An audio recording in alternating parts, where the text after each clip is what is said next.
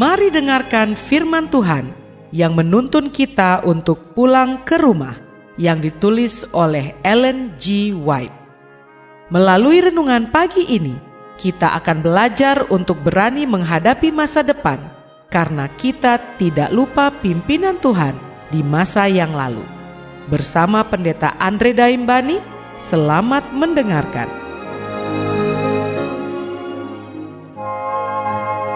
Shalom, selamat pagi saudaraku. Renungan pagi kita hari ini 26 Mei berjudul Daniel Contoh dalam Doa. Ayat intinya diambil dari Daniel 9 ayat 3. Demikian firman Tuhan. Lalu aku mengarahkan mukaku kepada Tuhan Allah untuk berdoa dan bermohon sambil berpuasa dan mengenakan kain kabung serta abu. Mari kita dengarkan penjelasannya. Daniel tidak mengumumkan ketaatannya sendiri di hadapan Tuhan. Gantinya menyatakan tulus dan suci, nabi terhormat ini dengan rendah hati menyamakan dirinya dengan orang Israel yang amat berdosa. Hikmat yang dikaruniakan Allah kepadanya jauh lebih tinggi daripada hikmat orang-orang besar dunia sebagaimana terang matahari yang memancar pada tengah hari lebih terang daripada bintang yang paling suram cahayanya. Demikianlah doa yang keluar dari bibir orang yang sangat diperkenan surga ini. Dengan kerendahan hati yang mendalam, dengan air mata dan pemeriksaan hati, ia memohon bagi dirinya sendiri dan bangsanya. Ia membukakan jiwanya di hadapan Allah mengakui ketidaklayakan dan mengakui kebesaran dan kemahakuasaan Tuhan. Sementara Daniel terus berdoa, malaikat Gabriel bergegas turun dari tahta surga, menyampaikan kepadanya bahwa permohonan dan doanya telah didengar dan dijawab. Malaikat yang perkasa ini telah ditugaskan untuk memberikan kepadanya kecakapan dan pengertian untuk menyingkapkan di hadapannya rahasia masa mendatang. Dengan demikian, karena sungguh-sungguh mau mencari dan memahami kebenaran, akhirnya utusan surga pun mendatangi Daniel.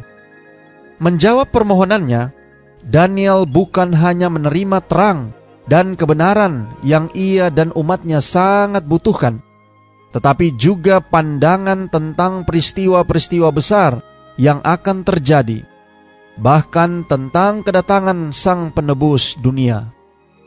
Mereka yang mengaku suci tetapi tidak memiliki kerinduan untuk menyelidiki kitab suci atau bergumul dengan Allah di dalam doa untuk mengetahui dengan jelas tentang kebenaran kitab suci, sesungguhnya tidak mengerti apa sebenarnya penyucian itu.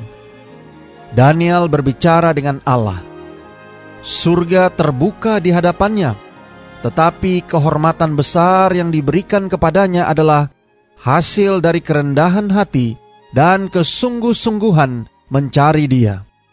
Semua orang yang dengan segenap hati mempercayai firman Tuhan akan lapar dan haus untuk mengetahui kehendaknya. Allah lah sumber kebenaran. Ia menerangi kegelapan pengertian dengan menganugerahkan kepada pikiran manusia kuasa untuk mengerti dan memahami kebenaran yang telah dinyatakannya. Saudara-saudara yang kekasih di dalam Tuhan, Daniel adalah seorang hamba yang berbakti kepada Yang Maha Kuasa. Umurnya yang panjang itu diisi dengan pelayanan yang penuh kebajikan kepada tuannya Kesucian tabiatnya dan keteguhan hati yang tak tergoyahkan hanya bisa disamakan dengan kerendahan hati dan penyesalannya di hadapan Allah.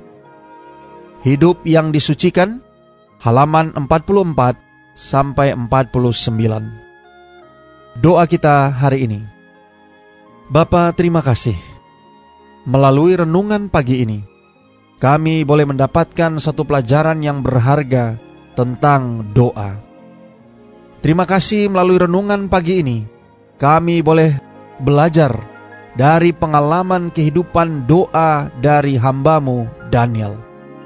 Tolong kami hari ini Bapa, biarlah dengan pertolongan kuasa roh kudusmu, kami boleh dapat disanggupkan untuk menghidupkan firman-Mu, belajar dari pengalaman Daniel, menghidupkannya, dan memiliki hidup yang penuh doa yang bersungguh-sungguh sebagaimana Daniel memanjatkan doanya kepadamu. Terima kasih Bapa. Inilah doa dan permohonan kami kepadamu. Di dalam nama Yesus kami berdoa. Amin.